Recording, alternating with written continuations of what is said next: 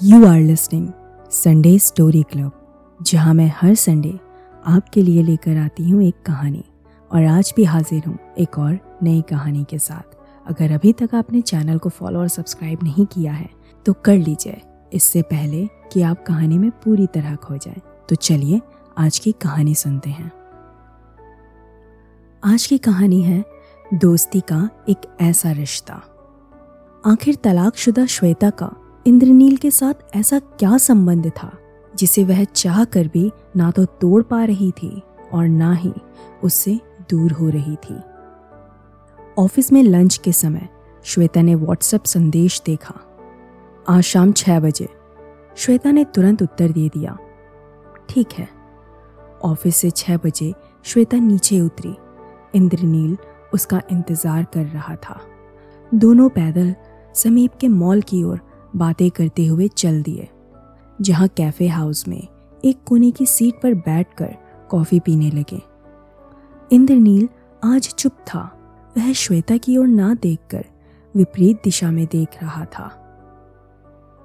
क्या बात है इंद्रनील? उधर क्या देख रहे हो? कुछ नहीं, बस यूँ ही। चुप भी हो? श्वेता के पूछने पर इंद्रनील चुप रहा। कॉफ़ी भी नहीं पी रहे हो? टकटकी लगाकर उधर देखे जा रहे हो। कौन है वहाँ? इंद्रनील ने अब श्वेता की ओर देखा और धीरे से कहा, श्वेता, अब विदा होने का समय आ गया है। मैं समझी नहीं। श्वेता, मैं दिल्ली छोड़कर वापस कोलकाता जा रहा हूँ। इंद्रनील ने श्वेता की ओर पहली बार देखते हुए कहा, क्या हमेशा के लिए? श्वेता कुछ उदास हो गई। हाँ तभी तुमसे कह रहा हूँ, शायद आज अंतिम बार मिलना हो। मैं कल सुबह कोलकाता रवाना हो रहा हूँ। इतनी जल्दी? हाँ सब अचानक से हो गया और निर्णय भी तुरंत ही लेना पड़ा। श्वेता, मैंने नौकरी छोड़ दी है। आज मेरा अंतिम दिन था। सबको अलविदा कहा। बिना तुमसे मिले कैसे जा सकता हूँ? एक तुम ही तो हो, जिसके साथ हर सुख और दुख साझा किया है। तो पहले बता देते ना। श्वेता के इस प्रश्न पर इंद्रनील भावुक हो गया। बस दस बारह दिनों में घटनाक्रम इतनी तेज़ी से घूमा कि तुमसे बात नहीं कर सका। कुछ बताओ, दिल पर पड़ा बोझ हल्का हो जाएगा, श्वेता ने इंद्रनील से कहा। श्वेता, पिछले महीने श्यामली की मृत्यु हो गई। तुमने बताया नहीं? मुझे भी नहीं मालूम था। कोई बारह दिन पहले श्यामली की चाची ने अस्पताल में दोनों बच्चों, सुब्रता और सांवली को मेरी माँ के हवाले कर दिया। बच्चों की खातिर ही दिल्ली छोड़ कोलकाता जा रहा हूँ। कहकर इंद्रनील चुप हो गया। इंद्रनील और श्वेता कॉफ़ी के घूट पीते हुए अतीत में चले गए। श्वेता और इंद्रनील पिछले लगभग दस वर्षों से मित्र हैं। दोनों की उम्र लगभग चालीस के आसपास है। श्वेता, दस वर्ष पहले, जब ऑफ़िस में काम करने पहली बार आई थी, तब इंद्रनील के साथ वाली सीट पर बैठकर काम करना आरंभ किया। साथ साथ बैठकर काम करते करते दोनों घनिष्ठ मित्र बन गए। दोनों में एक बात समान थी कि दोनों उस समय तलाकशुदा थे। श्वेता का एक चार वर्ष का पुत्र, जिसका नाम शौर्य था और अपने माता पिता के संग रह रही थी। इंद्रनील कोलकाता का रहने वाला था। और वह भी तलाकशुदा था। उसके दो बच्चे थे, चार वर्षीय पुत्र सुब्रता और दो वर्षीय पुत्री सांवली तलाक के समय छोटे बच्चों की परवरिश माँ को मिली। इंद्रनील कोलकाता से दिल्ली आ गया। कभी कभी जब कोलकाता जाता, तब बच्चों से मिलता। शुरू शुरू में बच्चों से मिलना लगा रहा। फिर बच्चे भी कभी कभी मिलने वाले पिता से खुल मिल नहीं सके और इंद्रनील ने बच्चों से मिलना छोड़ दिया। कुछ यही हाल श्वेता का भी था। वह शौर्य को अपने पिता के साय से दूर रखना चाहती थी और दो वर्ष बाद दूर हो गई। श्वेता की समस्या उसका पुत्र था, जिस कारण उसका दूसरा विवाह नहीं हुआ। उसके माता पिता तो दूसरा विवाह चाहते थे, लेकिन सामाजिक बेड़ियों ने एक बच्चे वाली माँ का दूसरा विवाह नहीं होने दिया। इंद्रनील ने एक बार दूसरा विवाह करने की सोची, लेकिन पुराने कटु अनुभव ने उसे रोक लिया।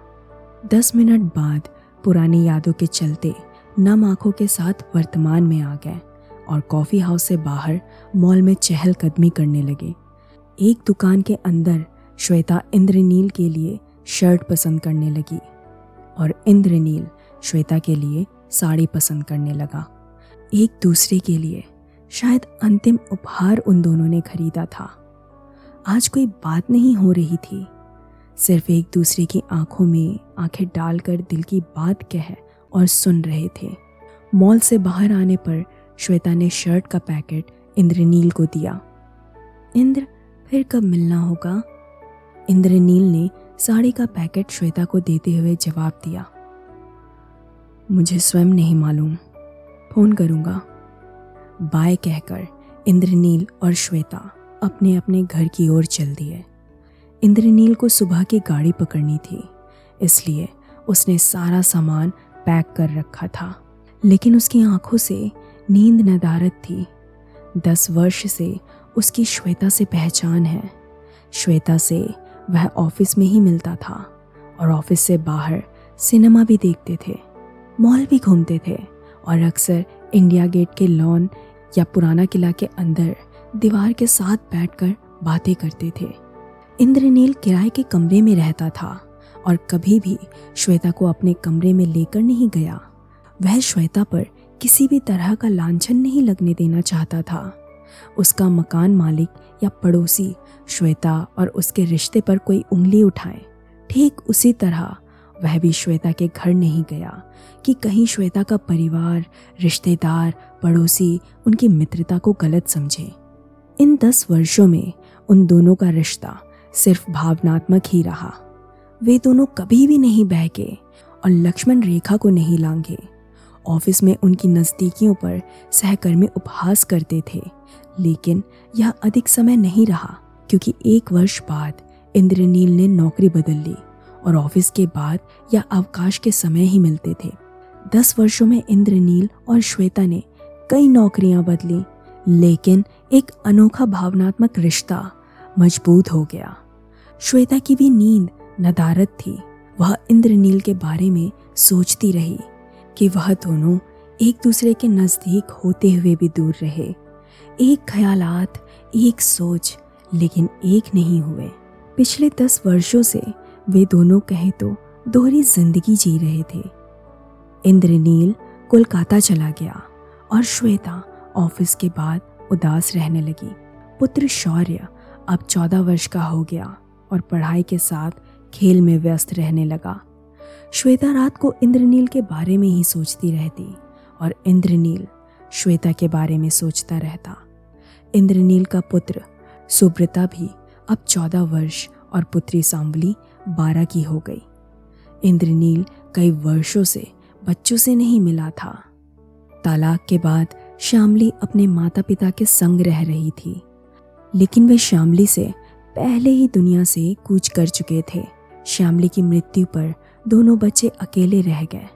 सड़क दुर्घटना के बाद अस्पताल में श्यामली ने अपने सास ससुर को संदेश भिजवाया और बच्चों को अस्पताल में दादा दादी को सुपुर्द करके दुनिया छोड़ गई।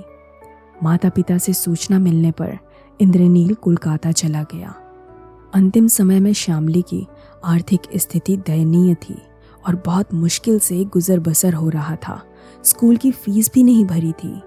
इंद्रनील सोचने लगा कि दस वर्ष पूर्व श्यामली ने तलाक पर एक मुश्त दस लाख रुपए की रकम ली थी। यदि वह उस रकम को बैंक में फिक्स डिपॉजिट पर रखती तब आज इतनी दयनीय स्थिति नहीं होती। इंद्रनील के कुछ समझ में नहीं आ रहा था कि क्या करे। बच्चे उसके पास थे, लेकिन सहमे हुए, क्योंकि वर्षों बाद अपने पिता से मिल रहे थे, जिसके उनके मानस पटल पर कोई स्मृति शेष नहीं थी। इंद्रनील ने सबसे पहले बच्चों की स्कूल फ़ीस भरी और उनको स्कूल भेजना शुरू किया। श्यामली ने सड़क दुर्घटना के पश्चात अस्पताल में बच्चों को उनके पिता के बारे में बताया। और दादा दादी के सुपुर्द किया। कोलकाता आए इंद्रनील को एक महीना हो गया। इस एक महीने में श्वेता और इंद्रनील के बीच कोई बात नहीं हुई। श्वेता ने फ़ोन करने की भी सोची, लेकिन लेकिन संयम रखते हुए अपने हाथ खींच लिए। अब उसने अपना समय पुत्र शौर्य के संग बिताना आरंभ किया। अब उसने अब उसने अपना समय शौर्य के, रिपीट अब उसने अपना समय शौर्य के संग बिताना आरंभ किया। इंद्रनील अपने जीवन में तालमेल नहीं बिठा सका और एक दिन श्वेता को फ़ोन कर ही दिया। हेलो, श्वेता कैसी हो? श्वेता ने जवाब दिया। तुम बताओ, इंद्रनील ने कहा। चलो, एक दूसरे को अपना हाल बता देते हैं, श्वेता ने कहा। ये ठीक है, इंद्रनील। जीवन का नया पड़ाव कैसा लग रहा है? इंद्रनील ने आगे कहा, श्वेता, इन परिस्थितियों के बारे में कभी सोचा नहीं था, इसलिए हालात से समन्वय नहीं बना पा रहा हूँ। श्वेता ने इंद्रनील को समझाते हुए कहा, इंद्रनील, जीवन अनिश्चितता से भरपूर है। भविष्य एक रहस्य है कि कल क्या होगा। हमने विवाह किया, तब यह नहीं सोचा था कि हमारा तलाक होगा। लेकिन हुआ, जब हमने उन परिस्थितियों को जिया है तो अब भी जी सकते हैं। थोड़ा समय दिक्कत होती है। फिर हम सब नई परिस्थितियों के आदि हो जाते हैं। इंद्रनील ने जवाब दिया, श्वेता, तुम्हारी दार्शनिक बातें सुनकर मन का बोझ हल्का हुआ कि हालात से समझौता करना ही पड़ता है। श्वेता ने आगे कहा, इंद्रनील, जीवन अपनेपन में ही समझौता है। हर पल समझौता करना होता है।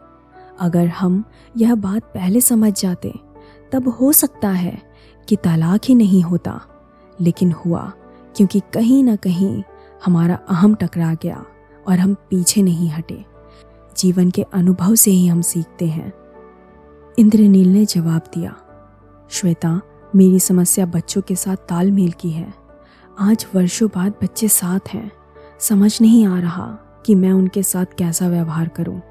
श्वेता ने कहा, इंद्रनील, बच्चे तो तुम्हारे अपने हैं। बस अंतर सिर्फ़ इतना है कि तुम वर्षों बाद बच्चों से मिल रहे हो। समझ लो कि विदेश में रहते थे, अब वापस आने पर घर आए हो। इंद्रनील ने मुस्कुराते हुए कहा, श्वेता, तुम तो उदाहरण भी ऐसे देती हो कि मेरे पास कोई उत्तर ही नहीं, सिवाय इसके कि तुम्हारे सुझाव पर अमल करूँ। श्वेता भी थोड़ा खुश होकर बोली, इंद्रनील, ये एक औरत के दिमाग का कमाल है जो पुरुष के दिमाग से सदा आगे रहता है। फ़ोन पर बात समाप्त होने पर शौर्य ने श्वेता से पूछा, मम्मी किसके साथ बात कर रही थी? बहुत लंबी बात हो गई।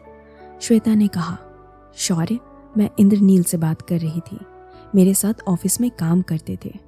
आजकल कोलकाता में रहते हैं। कई बार बात होती रहती है।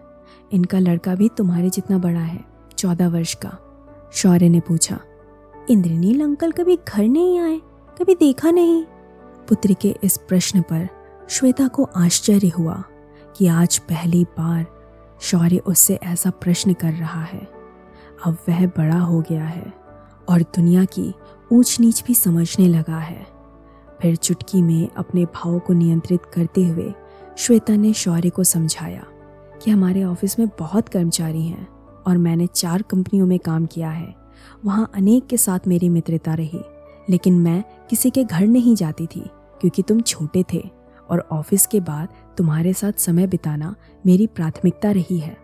इस कारण मैं किसी को अपने घर भी नहीं बुलाती थी, क्योंकि तुम्हें मालूम है कि मेरे और तुम्हारे पापा का दस वर्ष पूर्व तलाक हुआ था, और मैंने तुम्हारी परवरिश को सबसे बेहतर रखने की कोशिश की, ताकि तुम्हें पिता की कमी महसूस ना हो। अब तुम बड़े हो गए हो। तुम चाहोगे तब मैं अपने मित्रों को भी घर बुलाऊँगी, शौर्य ने कहा। मम्मी, मैं तो सिर्फ़ इसलिए पूछ रहा था, मेरे मित्र घर आते हैं, तब आपके क्यों नहीं आते हैं? श्वेता ने आगे कहा, वह इसलिए कि तुम मित्रों के संग पढ़ते हो। मेरे मित्र आएँगे, तब सिर्फ़ गपशप होगी और तुम्हारी पढ़ाई में खलल होगा। शौर्य ने बड़ी मासूमियत से कहा कभी कभी तो बुला सकती हो। श्वेता ने कहा, अब तुम चाहते हो तो इस रविवार को अपने मित्रों के संग महफिल सजा दूँगी। श्वेता ने मुस्कुराते हुए शौर्य से कहा तो शौर्य भी मुस्कुरा दिया। खैर, शौर्य की मंशा श्वेता समझ गई कि बच्चा अब सयाना हो गया है और रिश्तों के साथ मित्रता की भी अहमियत समझने लगा है। श्वेता ने अपनी तरफ़ से इंद्रनील को फ़ोन नहीं किया। उसे शायद डर था कि शौर्य उसके इंद्रनील के साथ पवित्र रिश्ते को कहीं गलत ना समझ ले कि उसकी माँ दोहरी ज़िंदगी जी रही है। उसने रिश्ते पर पूर्ण विराम लगा दिया। इंद्रनील कभी कभी श्वेता से फ़ोन पर बात कर लिया करता था। वह सिर्फ़ अपने बच्चों से जुड़ने का ही विमर्श करता था। इंद्रनील ने कोलकाता में नौकरी कर ली और छुट्टी वाले दिन बच्चों के साथ रहता और उनके साथ घूमने जाता। श्वेता ने इंद्रनील को सलाह दी कि वह बच्चों को आर्थिक संरक्षण प्रदान करने के साथ साथ उनसे भावनात्मक रूप से भी जुड़े। इंद्रनील छुट्टी वाले दिन बच्चों के साथ घूमने जाता। धीरे धीरे बच्चे इंद्रनील से जुड़ने लगे। इंद्रनील के बच्चों से जुड़ाव के बाद श्वेता ने इंद्रनील से फ़ोन पर बात भी बंद कर दी। एक वर्ष बाद सर्दियों की ठंड में श्वेता बालकनी में बैठकर धूप सेक रही थी। शौर्य की दसवीं की बोर्ड परीक्षा नज़दीक थी। वह भी धूप में श्वेता के नज़दीक बैठकर पढ़ रहा था। तभी डोरबेल बजी। शौर्य ज़रा दरवाज़ा खोलना बेटा। मम्मी, मैं पढ़ रहा हूँ, आप खोलिए। श्वेता ने दरवाज़ा खोला। दरवाजे पर इंद्रनील अपने बच्चों, सुब्रता और सावली के संग खड़ा था। वह इंद्रनील को अचानक घर पर, बिना किसी सूचना के, अपने सामने देखकर अचंभित हो गई। उसका मुँह खुला का खुला रह गया। इंद्रनील ने चुप्पी तोड़ी। श्वेता, इनसे मिलो, सुब्रता और सांवली। आओ इंद्रनील। श्वेता ने सबको बैठक में बैठाकर शौर्य को आवाज़ दी। शौर्य, देखो कौन आया है? कौन है मम्मी? शौर्य ने बालकनी से ही श्वेता से पूछा। बेटा, इंद्रनील अंकल आए हैं। इंद्रनील सुनते ही शौर्य बैठक में आकर बड़ी आत्मीयता से सबसे मिला। सुब्रता और सांवली के एक प्रश्न पर श्वेता चुप रह गई। आंटी, आपने पापा से फ़ोन पर बात करना क्यों छोड़ दिया है? श्वेता को इस प्रश्न का उत्तर मालूम था, लेकिन बच्चों को किस तरह से अपने मन की बात समझाए, उसकी जवान पर शब्द नहीं आ रहे थे। हाँ मम्मी, आप इंद्रनील अंकल को अपने विचारों से अवगत कराती थी और सुझाव से अंकल को बच्चों से एक कराया। फिर क्या हुआ, जो आपने अंकल से बात करनी बंद कर दी? शौर्य की बात का समर्थन करते हुए सुब्रता और सांवली ने भी श्वेता से प्रश्न पूछा। आंटी, आपके सुझाव और मार्गदर्शन से हम पापा से जुड़ सके और आप ही पापा से जुदा हो गई पापा हमारे सामने आपसे फ़ोन पर बात करते थे, इसलिए हमारे अनुरोध पर पापा हमें आपसे मिलवाने दिल्ली आए हैं। श्वेता ने बात बदलते हुए इंद्रनील से पूछा, कहाँ रुके हो तुम दिल्ली में? इंद्रनील ने जवाब दिया, कंपनी के गेस्ट हाउस में रुका हूँ। थोड़ा कंपनी का काम भी कर लूँगा और बच्चों के साथ दिल्ली भी घूम लूँगा। बात को दूसरी तरफ़ घूमता देख, सुब्रता और सांवली ने श्वेता को टोका। आंटी, आपने हमारे प्रश्न का उत्तर नहीं दिया। हाँ मम्मी, मैं भी इस प्रश्न का उत्तर चाहता हूँ। शौर्य ने भी माँ से पूछा। श्वेता, मैं भी उत्तर चाहता हूँ। इंद्रनील ने भी श्वेता से पूछा। दो मिनट तक श्वेता चुप रही, फिर बोली, इंद्रनील, तुम तो उत्तर जानते हो। हम और तुम सिर्फ़ मित्र रहे। एक अच्छे मित्र की भांति हमने आपस में सुख और दुख साझा किया।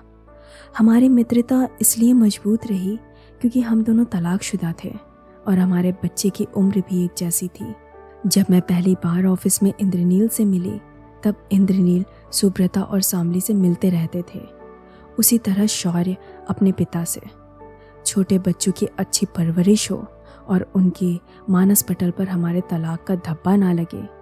यही हम दोनों का मुख्य उद्देश्य था। श्यामले की मृत्यु के पश्चात, जब सुब्रता और सांवली इंद्रनील के जीवन में वापस आए, तब तुम किशोरावस्था में पर्दापण कर चुके थे और दुनिया की ऊंच नीच को समझने लगे थे।